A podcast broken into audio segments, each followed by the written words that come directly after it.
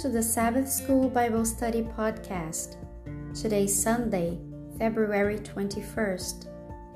I invite you to pause the audio right now so that you can have your moment with God and ask Him for His guidance as you study His Word. And I'll be right back.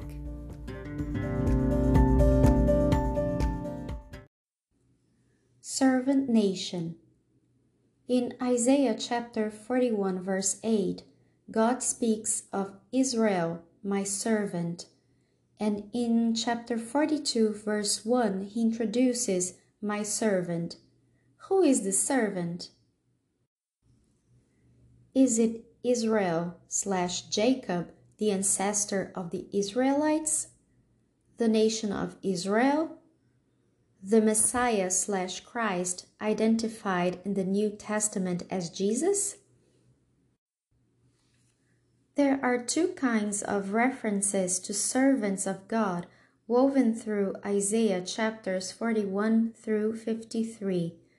One servant is named Israel or Jacob, as in Isaiah chapter 41, verse 8, Isaiah chapter 44, verses 1, 2, and 21, Isaiah chapter 45, verse 4, and Isaiah chapter 48, verse 20.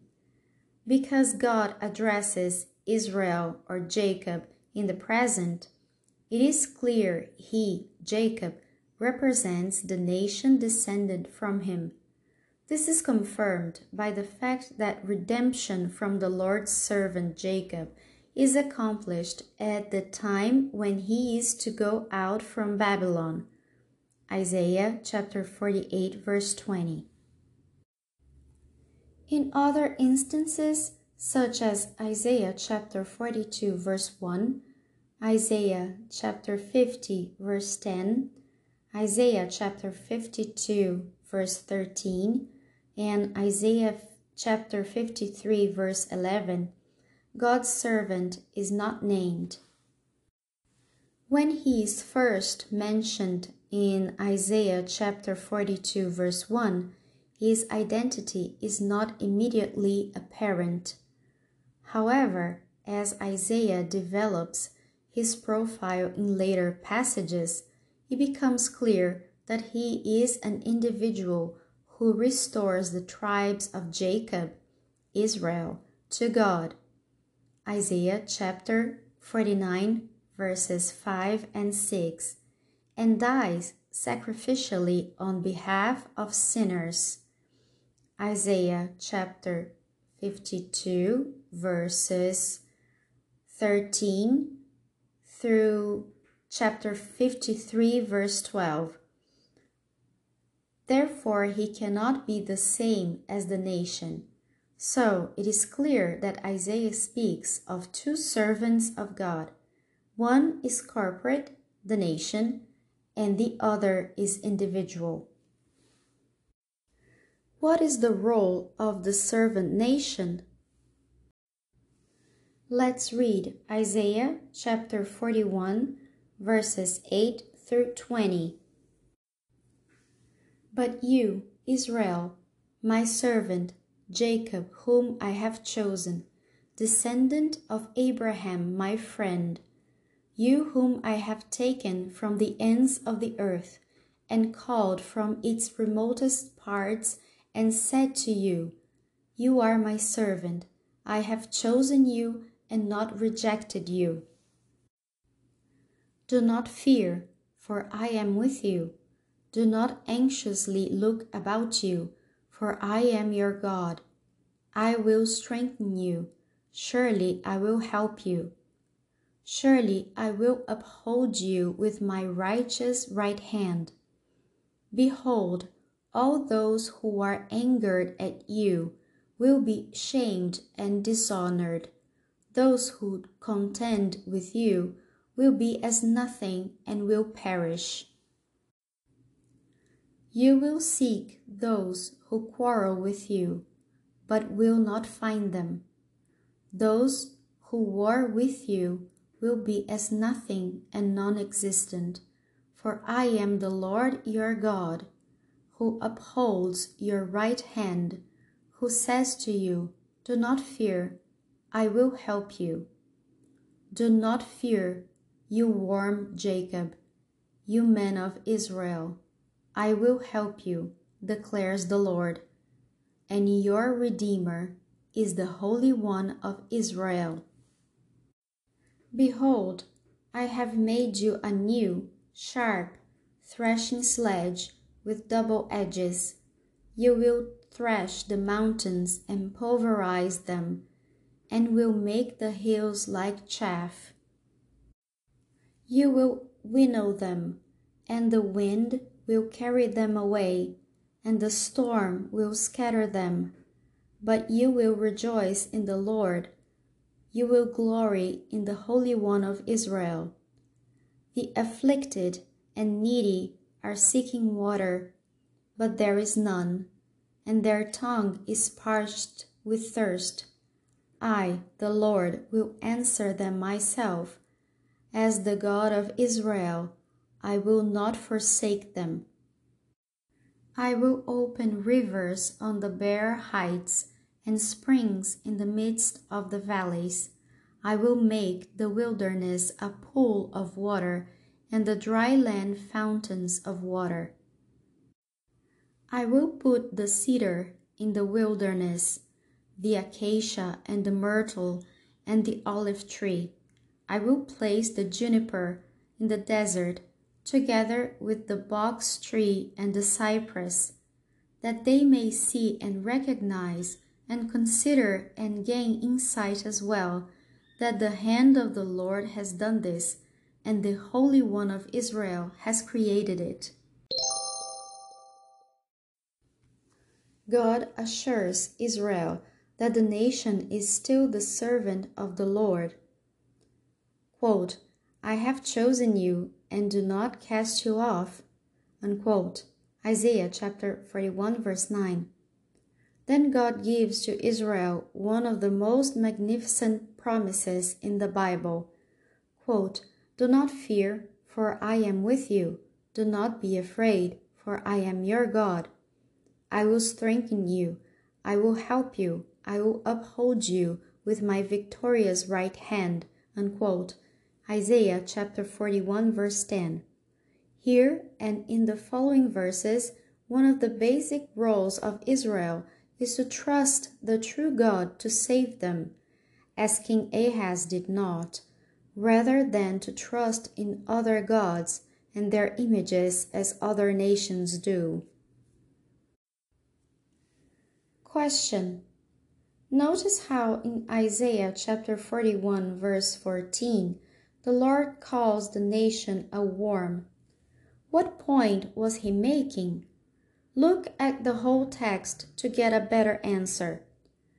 What should this teach us as well about our need to depend totally upon the Lord?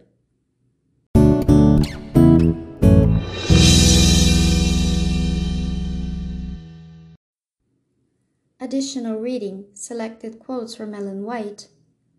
To the prophet Isaiah was given a revelation of the beneficent design of God in scattering impenitent Judah among the nations of earth. My people shall know my name, the Lord declared. They shall know in that day that I am he that doth speak. Isaiah chapter 52, verse 6. And not only were they themselves to learn the lesson of obedience and trust, in their places of exile, they were also to impart to others a knowledge of the living God.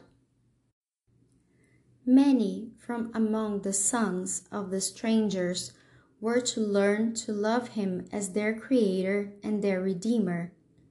They were to begin the observance of His holy Sabbath day as a memorial of His creative power.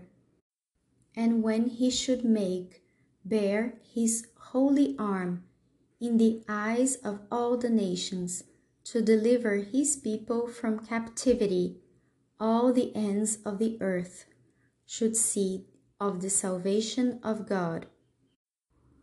Many of these converts from heathenism would wish to unite themselves fully with the Israelites and accompany them on the return journey to Judea.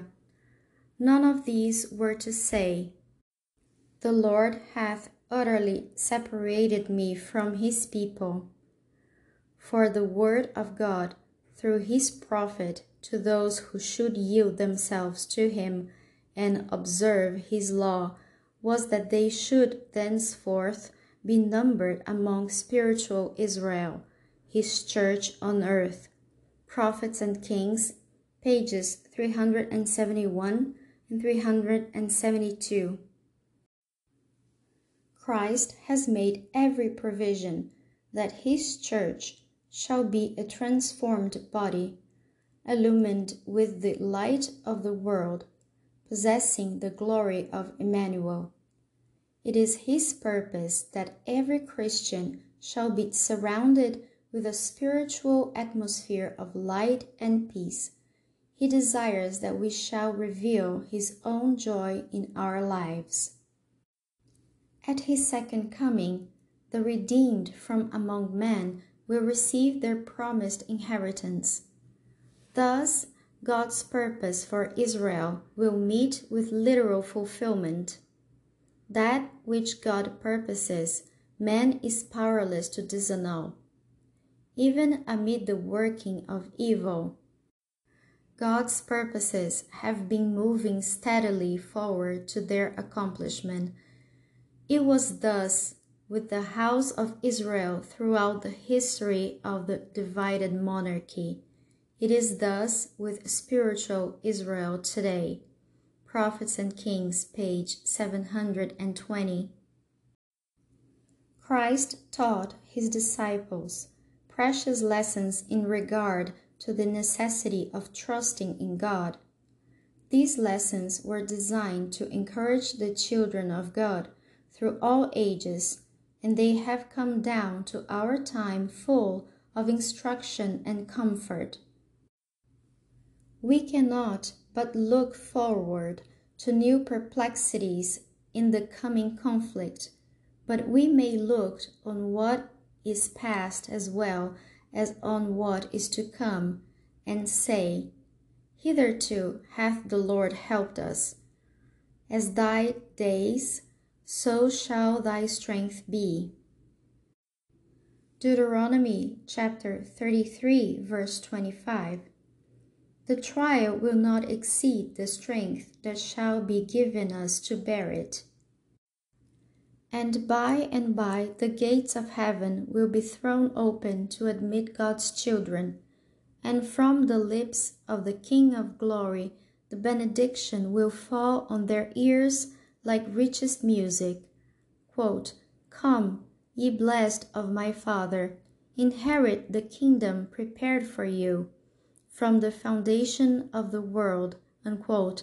Matthew chapter 25, verse 34. Steps to Christ, pages 123, 125, 126.